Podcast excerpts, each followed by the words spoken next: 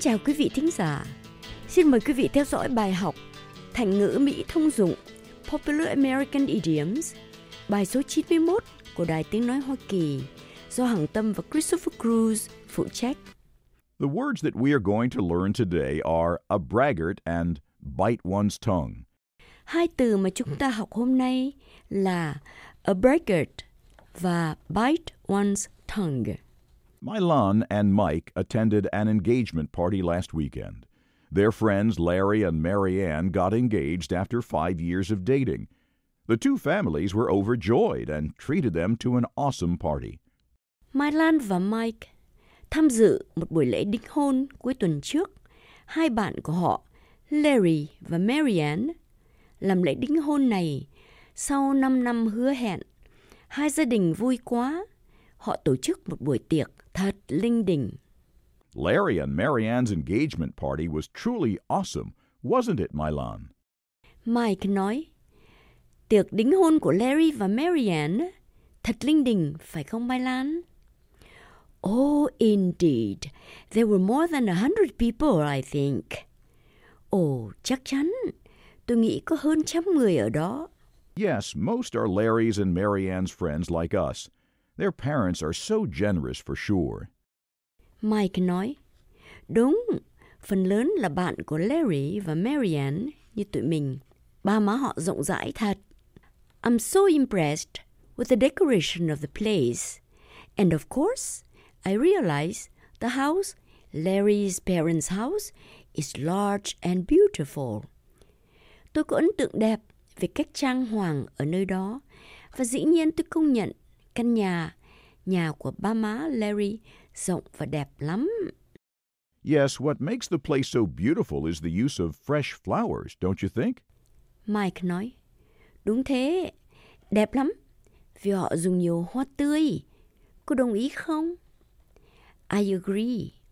Flower pots, vases of flowers, in many different arrangements. Oh, really artistic. Tôi đồng ý. Những chậu hoa, những bình hoa trình bày thật nghệ thuật. I wonder if they did it themselves or hired a professional florist. Mike nói, tôi không biết họ trình bày lấy hay là thuê nhà cắm hoa chuyên nghiệp. Someone did a fantastic job, for sure. Ai đó làm được việc thật hay. Oh, Milan, did you see Nathan there? Mike nói, à Mai Lan, cô có thấy Nathan ở đó không? I did. I even talked with him for some time.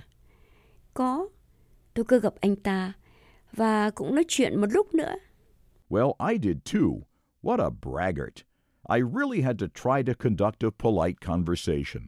Mike nói, à tôi cũng vậy. Thật là một anh braggart. Tôi phải cố giữ lịch sự trong khi nói chuyện với anh ta. A braggart? What's that? Braggart là gì vậy anh? A braggart, B R A G G A R T, is a person who proudly talks a lot about himself, about his possessions, his achievements. Mike nói, một braggart, B R A G G R A T là một người hay khoe khoang về mình, về của cải, về thành công của mình. Well, I noticed that he was quite immature, but I didn't converse with him long enough. But I did hear Helen said, What a braggart! Now I know. Ồ, tôi đồng ý, thì anh ta thiếu chín chắn, nhưng không nói chuyện với anh ta lâu. Nhưng tôi nghe Helen nói, đúng là một braggart. Bây giờ tôi mới hiểu. He told me that he was so smart, his boss promoted him three times last year, and that his salary was at least four times that of a person of similar position in the company. Mike nói, anh ta nói rằng anh ta thông minh đến độ sếp anh tăng chức anh ba lần năm ngoái và lương của anh ít nhất gấp bốn lần một người làm việc tương tự trong công ty. Wow! So he brags big time. No wonder Helen spoke of him like that. A braggart. Ôi chào! Vậy là anh ta phét lắc dữ thật. Chẳng trách Helen nói về anh ta như vậy. Anh nói phét. He also said he just bought a Tesla with the bonus he got from his company. In fact, his father gave it to him. His father is a rather successful realtor. Mike nói, anh ta cũng nói là anh ta mới mua một chiếc xe Tesla bằng tiền anh ta được công ty thưởng. Thực ra, ba anh cho anh đấy. Ông là một nhân viên bán địa ốc khá thành công. I can't believe he goes that far. But how do you know he gave it to him? Tôi không ngờ anh ta quá đà như vậy. Nhưng làm sao anh biết ba anh ấy cho anh ấy chiếc xe? Ironically, he told my father when my father called him up and asked him to help Uncle Ted buy a house. Mike nói, thực là khôi hài. Chính ông ta nói với ba tôi khi ba tôi gọi điện thoại nhờ ông mua nhà cho chú Tết. Oh no, isn't that something? This guy is just too much. How can we deal with brackets like him? Ồ, oh, thật là kỳ. Anh này quá lắm. Mình phải đối xử với những người phét lác như anh này thế nào đấy?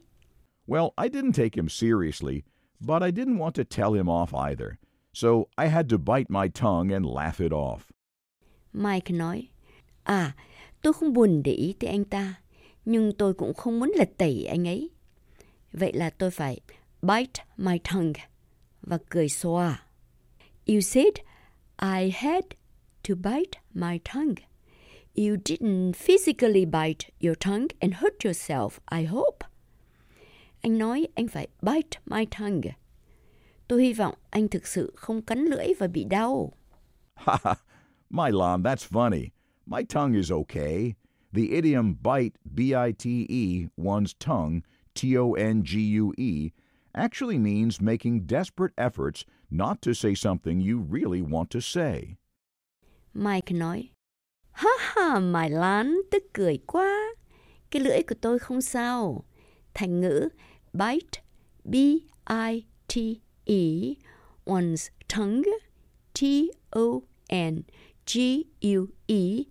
cắn lưỡi, thực ra có nghĩa là cố gắng lắm để không nói điều mình thực sự muốn nói. So, what did you really want to say to Nathan, but you bit your tongue and didn't say? Vậy anh muốn nói gì với Nathan mà anh phải bit your tongue, cắn răng không nói? I wanted to say, I see through you, braggart, but I bit my tongue. Mike nói, tôi muốn nói, tôi thấy anh rõ rồi, đồ phét lác. Nhưng tôi cắn răng không nói. Hôm nay, chúng ta vừa học hai thành ngữ. A braggart, nghĩa là anh nó khoác. Và bite one's tongue, nghĩa là cắn răng không nói. Hằng Tâm và Christopher Cruz xin hẹn gặp lại quý vị trong bài học tới.